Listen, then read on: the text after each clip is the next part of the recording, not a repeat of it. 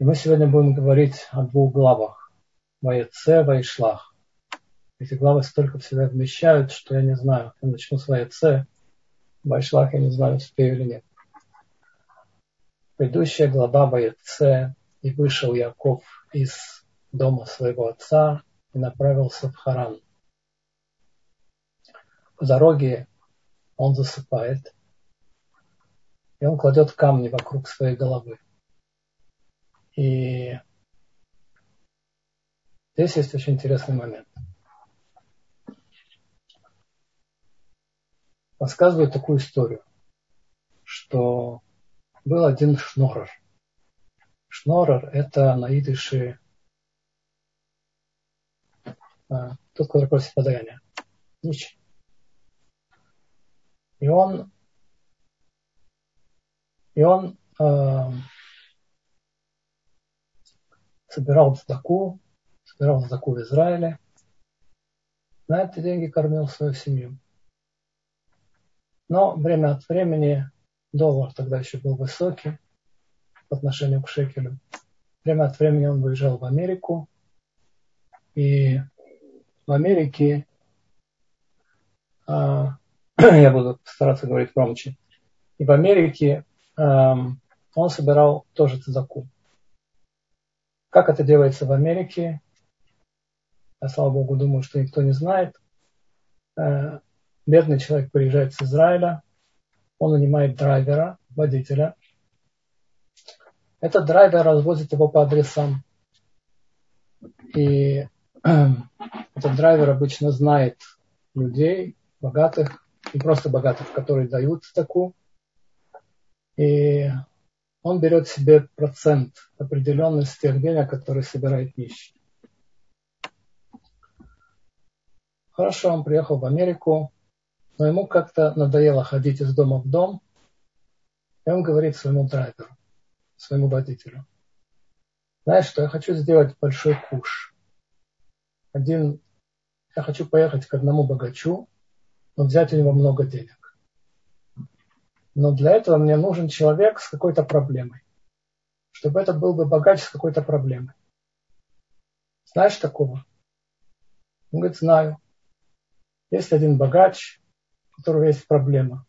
У него все есть, великолепная вилла, яхта, все что угодно. Жена прекрасная. У него нет детей. И вот, а, если ты сделаешь так, что его жена родит, благословишь его или как-то, то он тебе выдаст большие деньги. Хорошо, они согласились. Он приехал к этому богачу и говорит своему водителю, пойди скажи, что приехал цадик из Иерушалайма, праведник из Иерушалайма, и готов ли меня принять этот человек. Драйвер поднялся, богач сказал, этих цадиков из Иерушалайма, у него труд пруди каждый день ходят десятками но он его все-таки готов принять. Окей, он заходит к этому богачу и говорит ему, я хочу сказать вам только одну вещь. можете давать деньги, можете не давать. В следующем году у вас родится сын.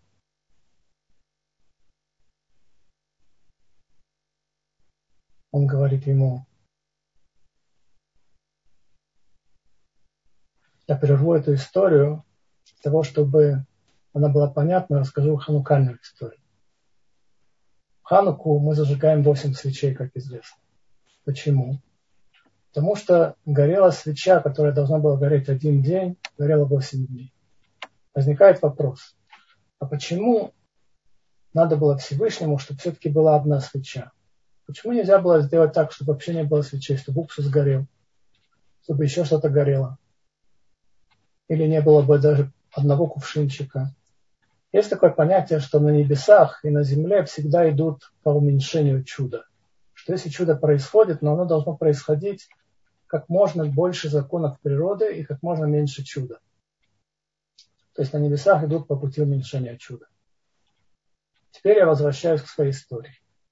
Он говорит, бедняк, у тебя родится сын в этом году. Хорошо. На следующий год у тебя родится сын. Хорошо. Что ты хочешь? У него спрашивает. Он говорит, я хочу, чтобы мне дали чек на 100 тысяч долларов. Богач достает, богач достает э, чековую книжку, выписывает чек на 100 тысяч долларов и спрашивает его, а если не родится? Он говорит, если не родится, я верну все до последней копейки. Хорошо. Богач дает ему чек на 100 тысяч долларов, он уходит. Через год у него рождается сын богача. Богач, богач звонит своему Ребе в Израиль и говорит, Ребе, поймите меня, вы за меня 35 лет молились. Ничего не получалось. В любом другом случае я бы вам отдал Сандaka. То есть Сандак это человек, который держит почетная роль держащего ребенка на руках во время обрезания. Но сейчас я не могу, потому что пришел такой цадык из Иерушалайма. Один раз меня благословил. У меня родился сын. Но вы все-таки приезжайте на брит. Конечно, он приехал на брит, на обрезание. Соответственно, Сандаком был этот капцин Шноров, нищий. когда они были на Брите, этот Рэбе большой, большой Рэбе, Рэбе этого богача, который знал этого нищего по Израилю, зовет его в сторону и говорит ему, а теперь тихо скажи между нами, бандит, как это у тебя вышло? Я же тебя знаю, ты никакой не цадик, ты капцан, ты нищий, ты собираешь задаку. Как у тебя это получилось? Он говорит, все очень просто, когда я пообещал ему, что если у него не родится сын, то я ему верну 100 тысяч долларов до копейки, до последнего доллара, до последнего цента, на небесах стали судить, что будет большим чудом. Если у этого богача родится сын, или я ему верну 100 тысяч долларов. Что будет большее чудо, что я ему верну 100 тысяч долларов или что родится сын? И решили, что меньшим чудом будет рождение сына. А известно, что в небесах идут по пути уменьшения чуда. Поэтому ему родился сын. Эту историю я рассказал к тому, что Иаков, наш праотец, он засыпает. И он видит потрясающие вещи во сне. До, да, до этого, до того, как он заснул, он кладет себе камни. Почему он кладет камни? Раши говорит, Раши говорит, как защиту от животных. Разве эти камни помогают от животных? Он засыпает в пустыне, в пустом месте, никого нет вокруг. Вокруг животные. А что, если он кладет камни вокруг головы, животное не может его укусить в живот? Как он понимать, что он кладет камни? Так мы говорим, что идут по уменьшению чуда, что цадык праведник делает иштатут, старания. То, что необходимо для то, что необходимо для а, конкретной, конкретной вещи. То есть он, чтобы себя охранить, вокруг себя положил камни. Что он мог еще сделать? Больше он ничего не мог сделать. Теперь по поводу уменьшения чуда. Он, значит, он уменьшает чудо, что если случится чудо, его никто не тронет в пустыне, по крайней мере, будет уменьшение чуда. Камни его окружают.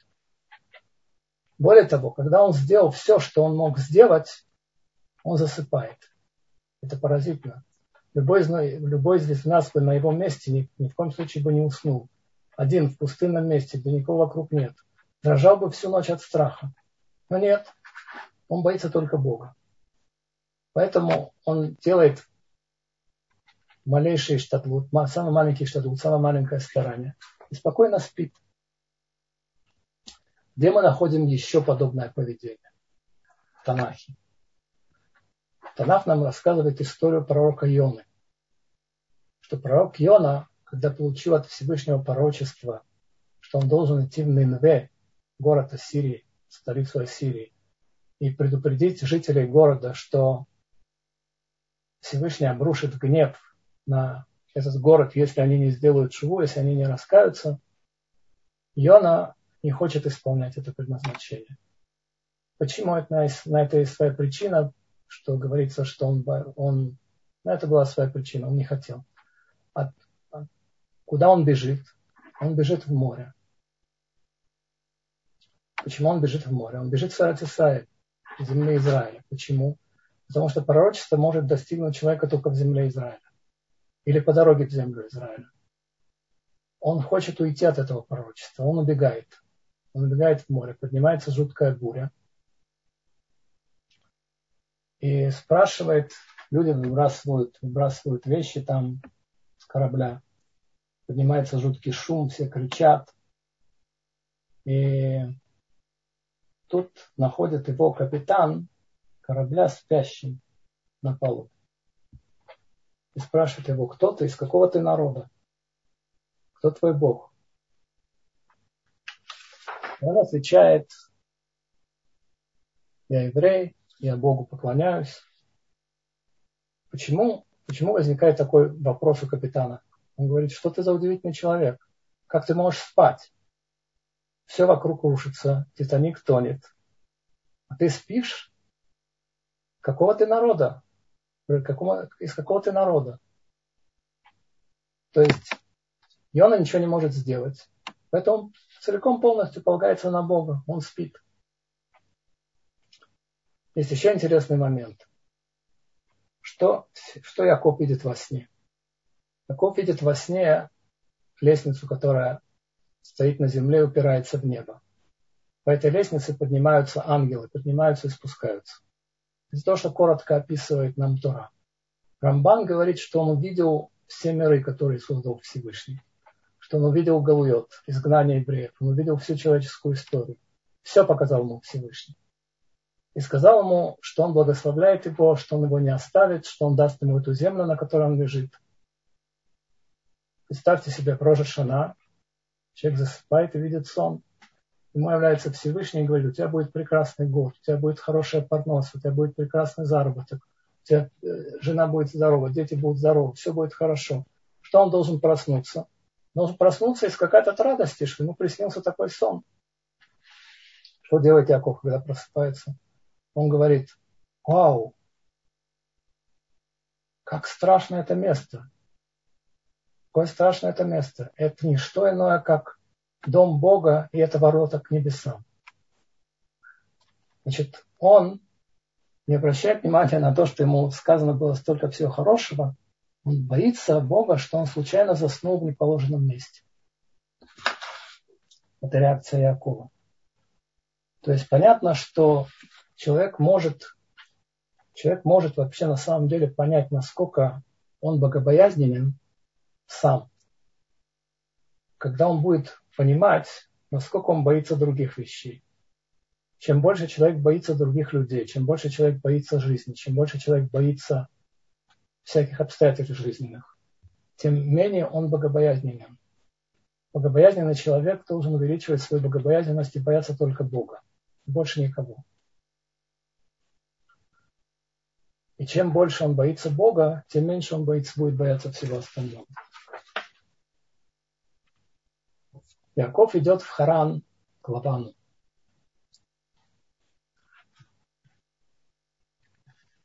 В дороге у колодца он встречает Рахель. И написано, что Яков, и сказал Яков Рахель, что он брат ее отца.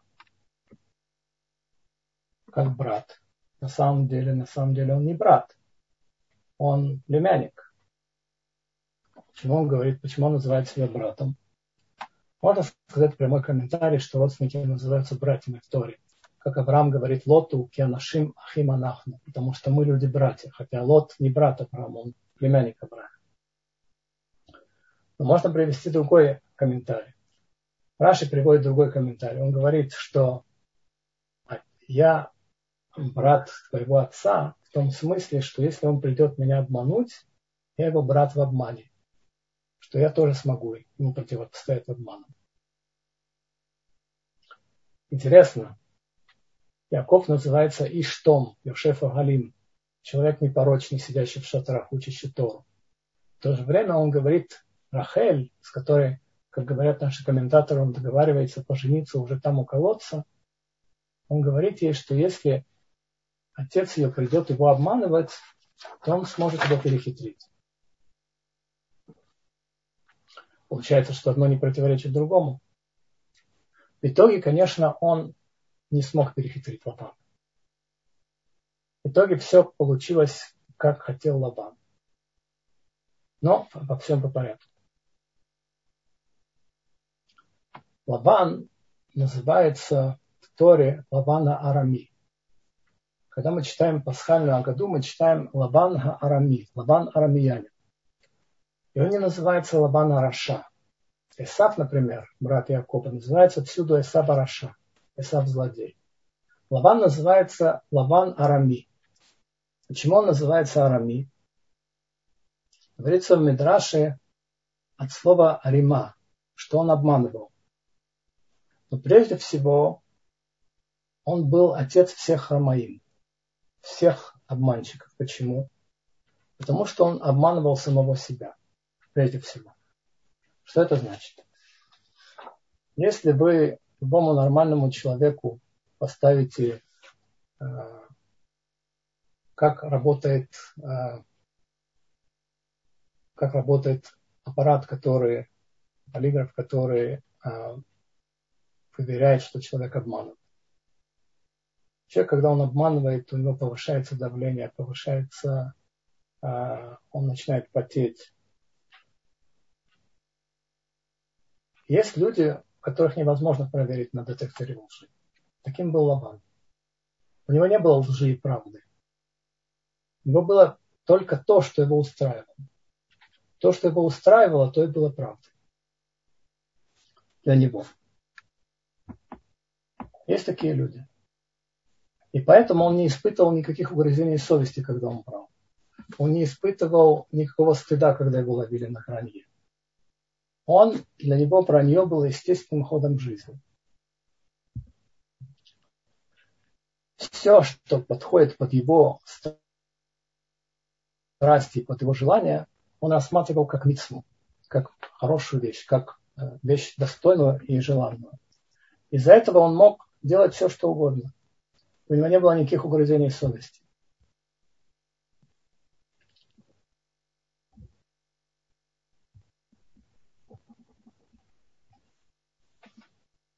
Он обманывал самого себя в чем?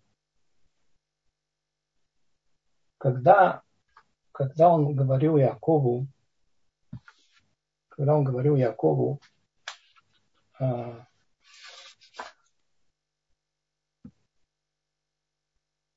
ты будешь жить у меня. Яков пришел к нему без ничего. Или пас сына Сава ободрал, а, обокрал его по дороге.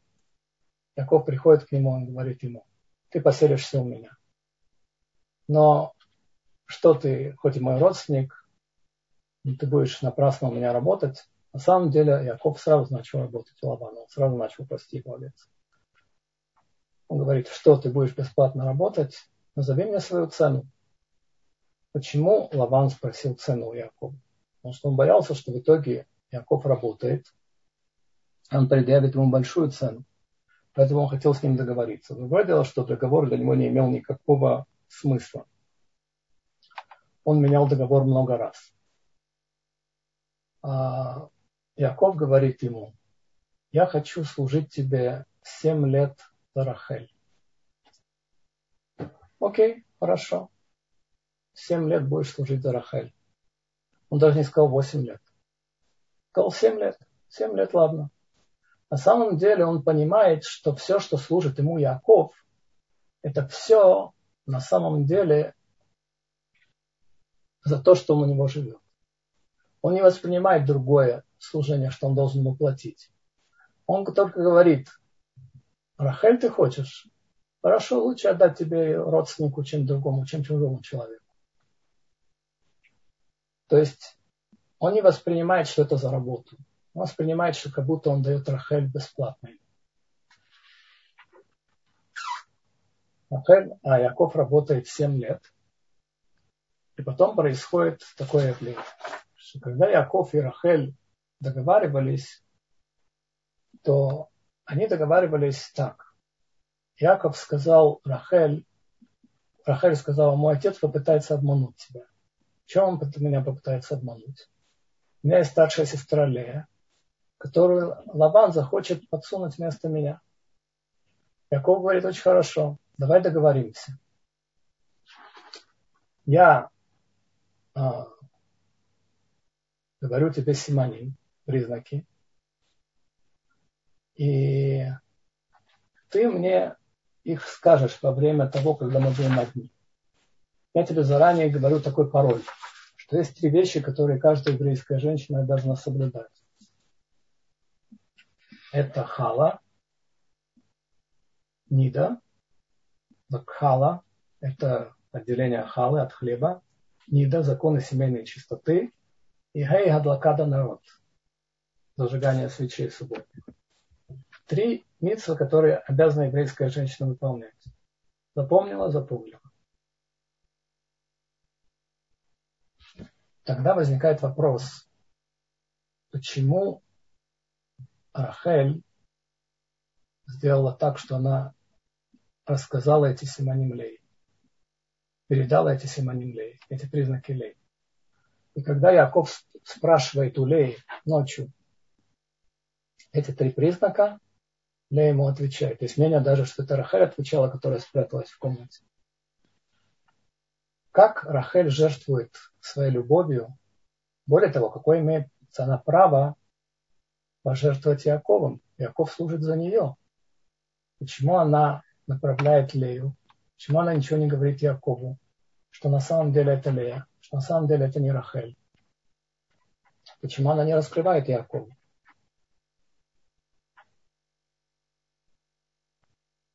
Есть очень интересный комментарий, который говорит так, что Рахель вообще не рассказала Лей, что Иаков дал ей эти признаки.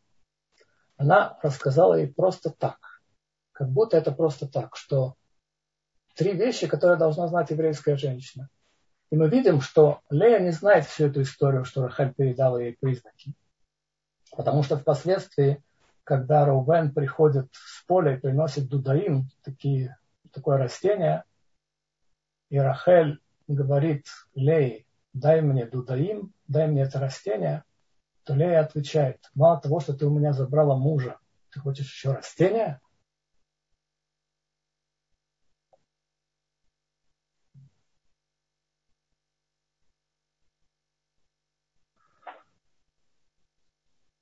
Она у нее забрала мужа, она и отдала мужа. Как она говорит так, что она у нее забрала мужа? Но отсюда мы видим, что Лея ничего не знала. Что Лея понятия не имела о договоре между Яковом и Рахель. То как же они договаривались?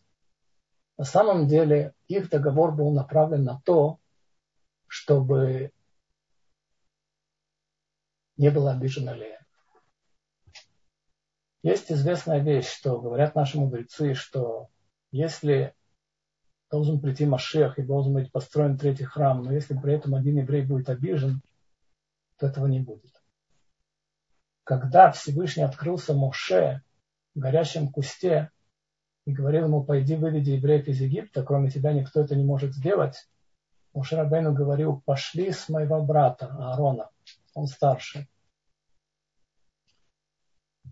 возникает вопрос, Всевышний ему говорит, кроме тебя, кроме тебя никто это не может сделать. То как же евреи не выйдут из Египта? Что ты говоришь, пошли Аарона?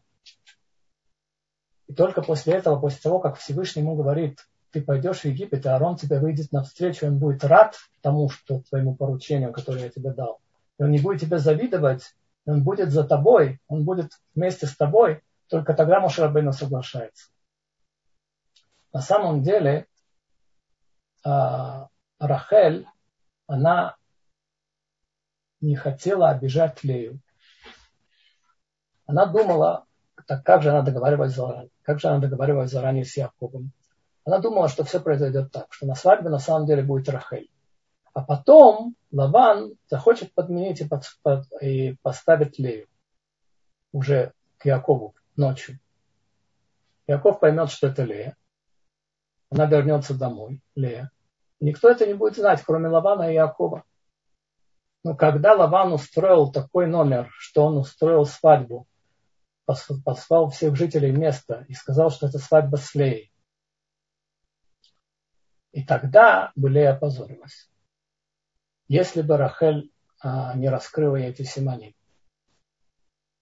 тогда бы Лея опозорилась. На самом деле, когда мы спрашиваем, а как же она не спросила Якова, если кто-то будет обижен, если кто-то будет оскорблен, то Яков тоже был обязан идти на это. Не только Рахель должна была идти на это, Яков тоже был обязан идти на это. Поэтому мы видим, что когда все узнается, Яков не предъявляет Лее никаких претензий, не предъявляет Рахель никаких претензий. То есть он предъявляет претензии Лей. Он спрашивает ее, как ты это сделала, зачем ты это сделала? Говорит ему Лея, а что есть парикмахер, у которого нет учеников? Ты это сделал своему брату, ты пошел к отцу вместо брата. Я пошла вместо Леи, вместо Рахель. Это по мнению, что Елея знала на самом деле, что было. Но есть мнение, что она не знала, что было, что происходило вообще. Когда Лаван когда Яков уходит от Лавана, он э, убегает от него. Почему? Потому что он видит, что Лаван к нему перестал так относиться, он разбогател Яков, и он видит, что дети Лавана говорят, из всего, что у нашего отца Яков сделал себе, весь этот, э, всю эту, все богатство, что у него он зовет, после того, как рождается Иосиф, одиннадцатый сын, он зовет Рахель и Лею в поле и говорит им, что ему явился Всевышний и сказал возвращаться. И, и на самом деле их отец менял ему зарплату много-много раз. Если бы не Всевышний, он бы остался ни с чем. Он уговаривает Рахель и вернуться. Рахель и абсолютно не против вернуться в Израиль, уйти от своего отца. Но в то же время задается вопрос, почему Яков Авину не говорит им, а, Всевышний обратился ко мне и сказал, давайте пойдем. Это было достаточно на Рахель Лей. Отсюда мы учим, что даже если Всевышний обратился, что даже если есть митсва, человек должен стараться уговорить своих домашних на эту митсву. Это а, часто бывает конфликты у тех, кто возвращается к Торе, к религии, когда он возникают конфликты с родителями, или с близкими людьми. И э, надо постараться объяснить. Не, не надо просто говорить, вот Всевышний сказал так-то, надо делать и все. Надо стараться объяснять. Я получил здесь вопрос, что это были за растения, которые принес Рубен. А, дудаим это такие растения, которые, а, я не знаю их точный перевод на русский, но... Мандрагоры. Растения, мандрагоры. Но это такие растения, которые... А, почему Рахель их попросила? Потому что это сагула для детей, чтобы рожать. То есть, когда Рубен их принес, она их попросила, потому что, чтобы она могла родить детей. Она была безветна, Рахель. Окей. Когда Яков уходит от Лавана, то он уходит вместе с семьей, и Лаван бросается за ним в погоню. Лаван вне себя, он в бешенстве. Он хочет убить Якова. Если бы не Всевышний, который является Лавану во сне и говорит, не делай Якову ни хорошего, ни плохого, то Лаван готов убить своего зятя, своего, своих дочерей, своих внуков. Настолько это большой злодей. Но когда Всевышний его предупреждает, на следующее утро он встает с другим настроением. Он говорит Якову, если ты так хотел уйти в дом своего отца, зачем ты украл моих богов? На самом деле Рахель украла, чтобы Лаван не кланялся им. мы тоже видим, что ничего хорошего из этого не вышло, потому что когда Лаван ищет этих богов, а Яков, естественно, не знает, что Рахель их взяла, то Яков произносит такую фразу, пусть тот, кто взял этих богов, пусть умрет. И на самом деле Рахель умирает. Есть мнение, что она умирает от этого по проклятию Якова. Но есть интересный момент. Лаван говорит такую вещь Якову. Окей, ладно. А баним банай, банот банотай. Все, что я ты, все, что ты видишь здесь, это мои дети, это мои внуки. Все это мое. Когда Яков ему говорит, зачем ты за мной гнался, что я тебе такого сделал, я тебе 20 лет служил, и ничего никогда не было, у тебя никакой воровства, ничего плохого. Он говорит ему, все это мое. Лаван в своем стиле. Все это его. Рассказывают такую историю на эту тему. А, в одном, в одной местечке в России было две деревни.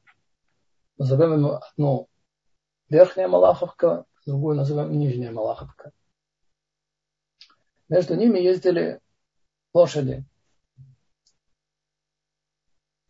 Был, был кучер Балагула. Балагула – это русское слово, на самом деле это еврейское слово Балагула – это хозяин колесницы, хозяин повозки. Его звали Хайкель. Он каждые два дня появлялся в городе, ему передавали жители верхней Малах, верхней Малаховки, в нижнюю Малаховку всякие пакеты, и он отвозил их. Понятно, что он брал за это какие-то деньги. И так у него шли дела. Один день ему подходит, когда он собирается ехать в жаркий день из Верхней Малаховки в Нижнюю, подходит старая женщина и начинает ему говорить, что есть у меня в Нижней Малаховке дочка, ты знаешь. вот приближается праздник Песах. И в эти дни принято посылать подарки своим ближним. И, и на самом деле,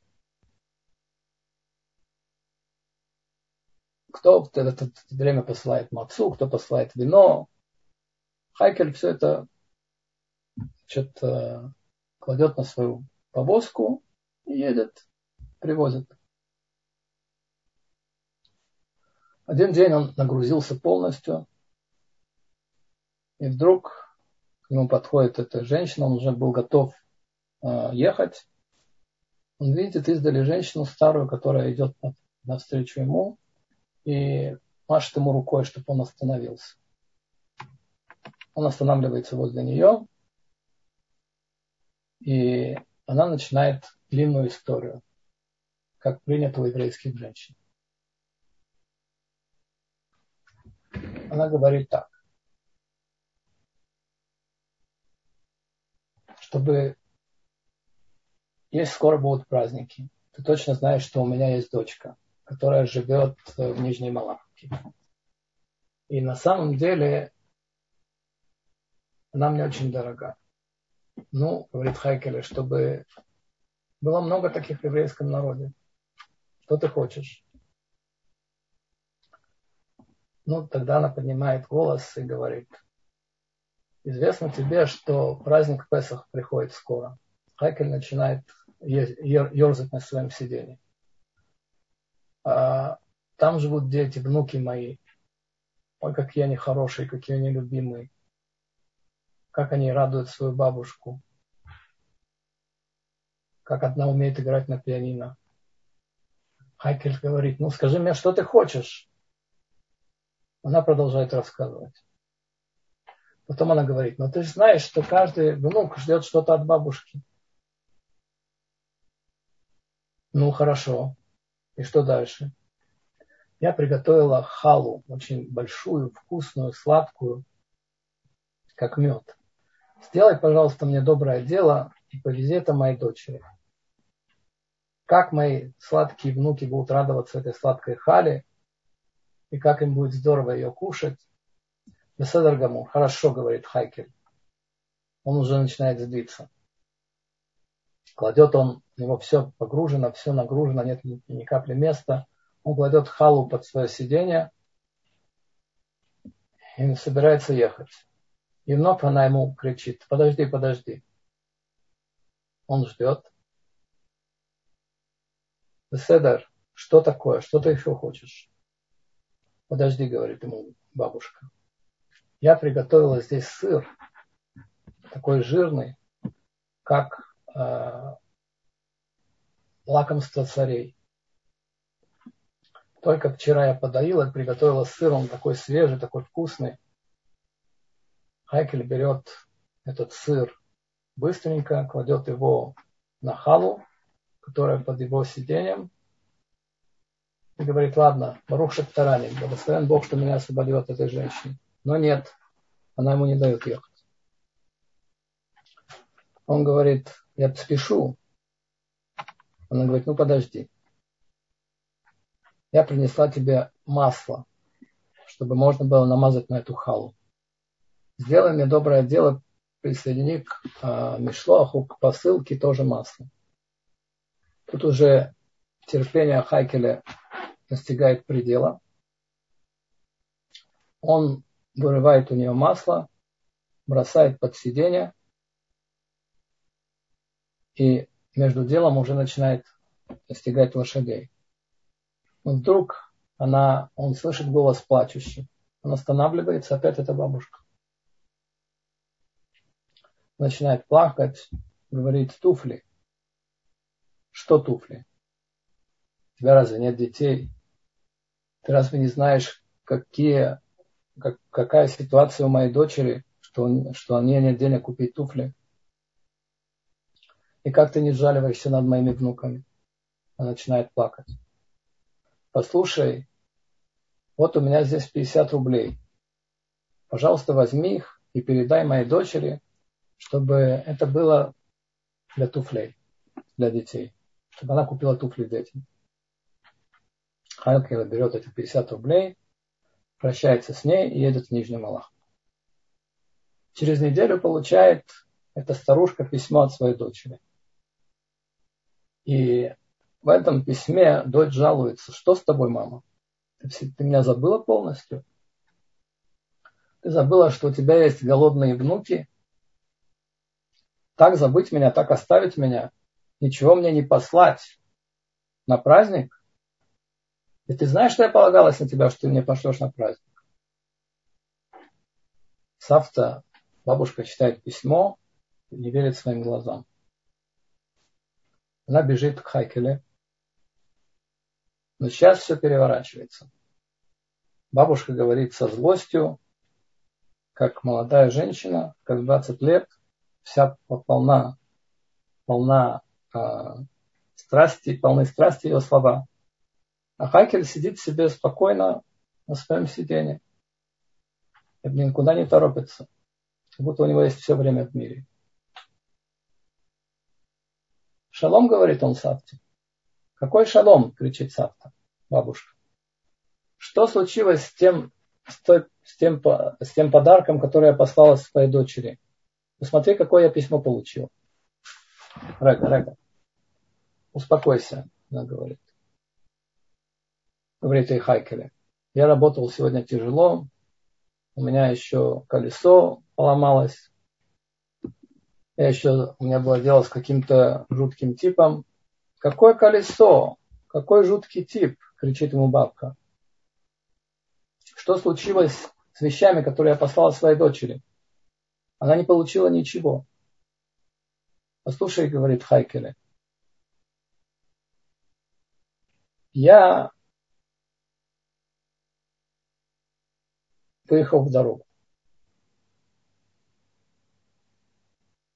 Я тебе должен сказать, что такая вкусная была хала. Мамаш, у тебя золотые руки. Как ты это сделала? Бабушка ему говорит, почему ты это сделал? Начинает плакать. Зачем? Хайкеля протягивает ей платочек и говорит ей так. Достаточно, кричит бабушка. Не надо мне сыпать соль на раны. Говори, что произошло. Ты же Бенадам, ты же человек. Беседер, Беседер, говорит Хайкел, я тебе объясню, что произошло. Но я не могу разговаривать с человеком, который плачет. Перестань плакать, я тебе объясню, что произошло. Он перестает плакать и начинает свой рассказ. На самом деле была страшная жара. И мне было очень тяжело ехать. Чтобы у тебя не было таких испытаний. По дороге я почувствовал, что вдруг я почувствовал, что мои ноги промочились. Все мокрое. Туфли, носки. Я поднимаю глаза на небеса. Никакого, может быть, дождь пошел? Нет, никакого дождя нет, солнце светит. Я смотрю на дорогу, может быть, я заехал в лужу. Нет, нету никакой лужи. Тогда я понял, что масло, которое ты мне дала по дороге, которое я посадил, которое я положил под сиденье, оно растаяло. И растаяло мне прямо в ноги. Ну, чтобы такое хорошее масло пропало, нужно что-то делать. В тот момент я вспомнил Драшу, который говорил Раф в синагоге, что нельзя, чтобы пропадала еда. Запрещено, что пропадала еда.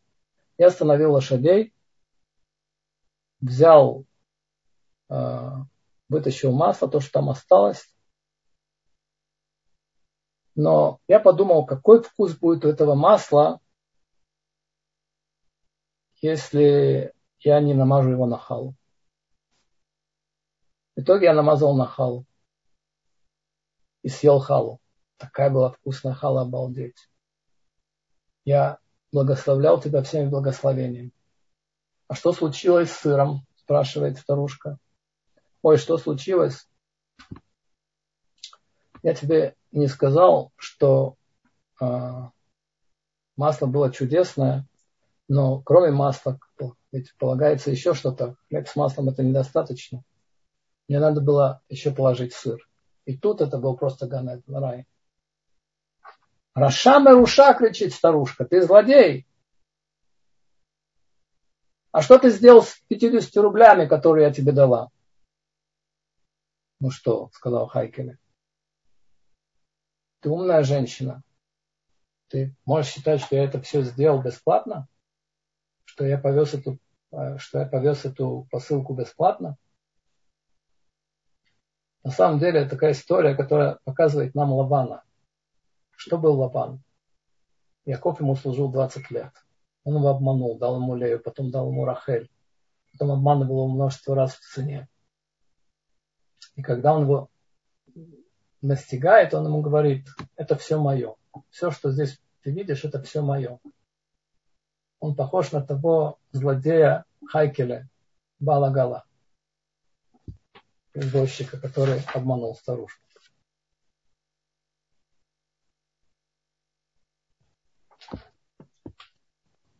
Когда Яков возвращается, мы приступаем к главе э, Вайшлах. Когда Яков возвращается в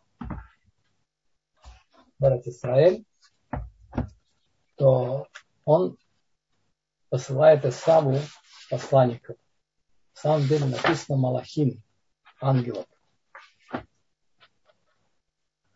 А почему он ему посылает ангелов? Есть разные объяснения. На самом деле Раши пишет, что это были мамаш ангелы. Хотя Малах может звучать в переводе как и посланник, человек. Но Раши пишет, а Раши переводит пшат, прямой смысл Торы. Он говорит, что это были ангелы. Почему Раши считает, что это были ангелы? Потому что Яков бы не послал людей к Исаву. Из двух причин. Во-первых, а, опасно посылать Исаву людей. Он может их убить. Исав злодей, с ним идет, ангелы возвращаются к Якову и говорят, что с ним идет 400 человек. Во-вторых, есть влияние. Рамбам пишет, что человеку, чтобы не жить среди злодеев, он должен жить в пустыне. Только бы не жить среди злодеев. Опасно посылать людей к Исаву. Он может на них повлиять. Он может повлиять, повлиять на них в плохую сторону. А если еще они дураки, если еще окажется, что они подвержены влиянию сильно, рассказывается такая история, что один раз шли жених и невеста по улице. Жених скакал на осле, а невеста шла рядом пешком. Проходило несколько человек и сказали, Ой, какой жестокий человек. Сам сидит на осле, а жена идет пешком. Где его милосердие над женой? Услышав это, жених спустился со осла и дал своей невесте ехать на осле. Поехали несколько метров, прошло еще несколько людей и говорят, Эза хуцпа, какая наглость. Это все женские организации. Это все э, феминизм. Женщина теперь будет ехать на осле, а мужчина должен идти рядом пешком.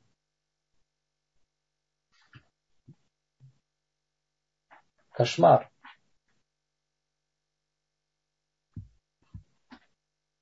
Ну что тогда он сделал? Они оба сели на осла. Они продолжили идти. Встретила другая группа людей и говорит, смотри, какие жестокие люди. Они совсем не, жалят, не, не жаливаются над бедным животным такие большие, толстые, сели на маленького осла. Что они сделали? Они слезли с осла и понесли его на руках. Пока все посмотрели на них и не сказали, посмотрите, три осла идут. Это человек, который получает, получает слушать мнение других, слушать мнение всех и старается исполнить все, как, как все хотят.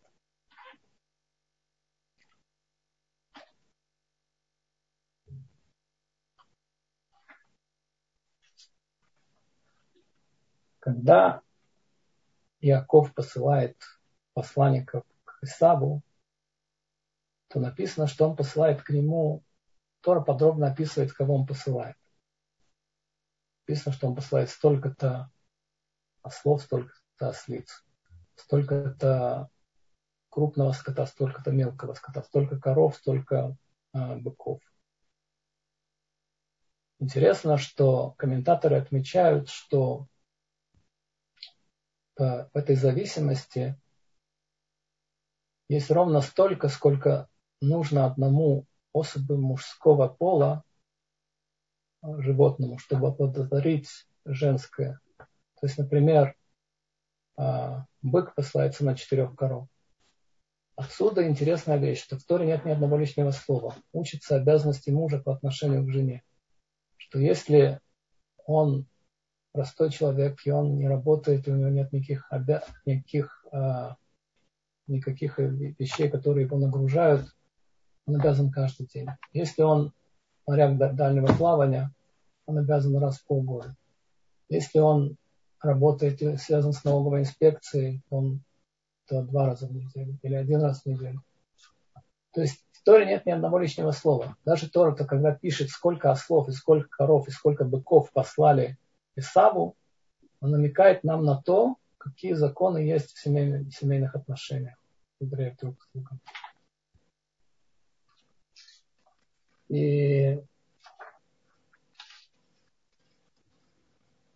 на самом деле говорится, что Яков приготовил три вещи для встречи с Исавом. Он приготовил, он молился, он послал ему подарок, и он готовился к войне. Наши мудрецы перед тем, как встречаться с гойскими правителями, читали главу про, про встречу Якова с Исавом. Сейчас, например, у нас такая ситуация, что два еврея, муж и жена, застряли в Турции по смешному, по глупому обвинению в том, что они фотографировали дворец Эрдуана. Вот как разговаривать с Эрдуаном? Конечно, был бы Биби, он бы поговорил, это не он. Сейчас трудно. На самом деле, Надо читать эту главу, пытаться из нее вывести, как Бен, то разговаривает с Эрдуаном. Молиться, готовиться к войне, или посылать подарок. Наверное, надо делать все.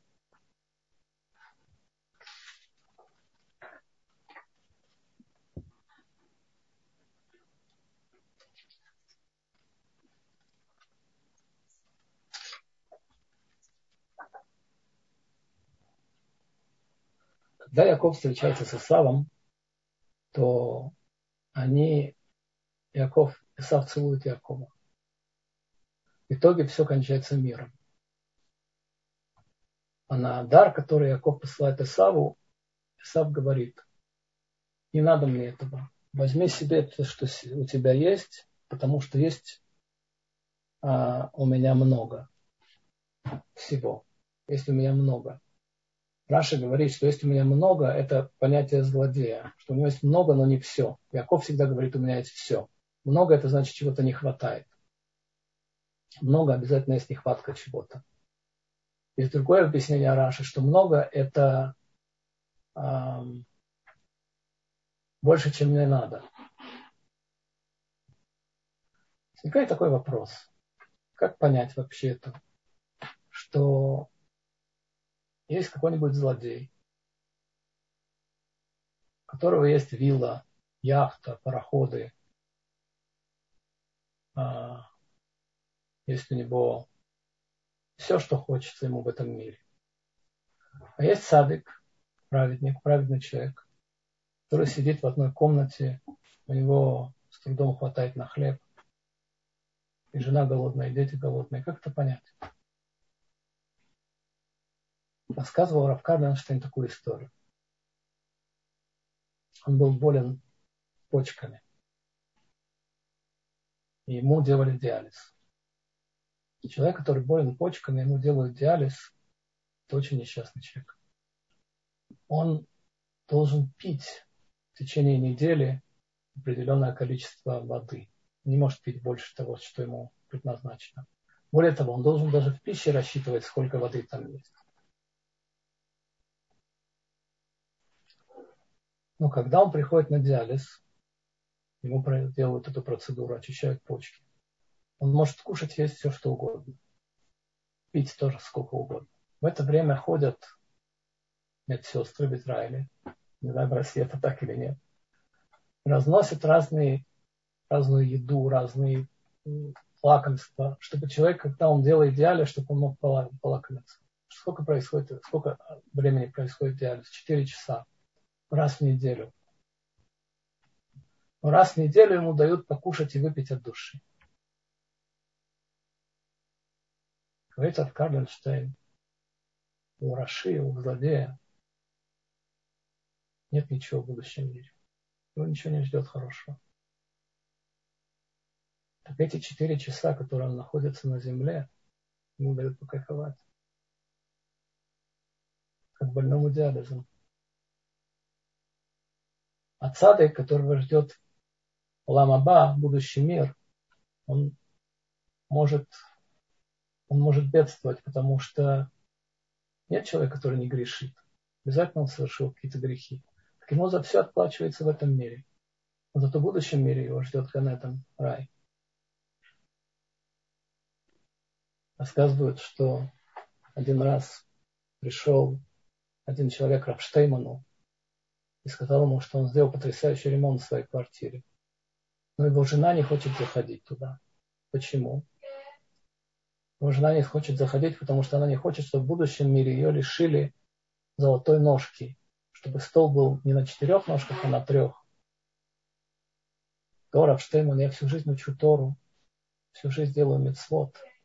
И все равно я очень боюсь, что перед тем, как меня проведут в Ганеден, меня проведут Бенагар Динур, по реке Динур, по огненной реке.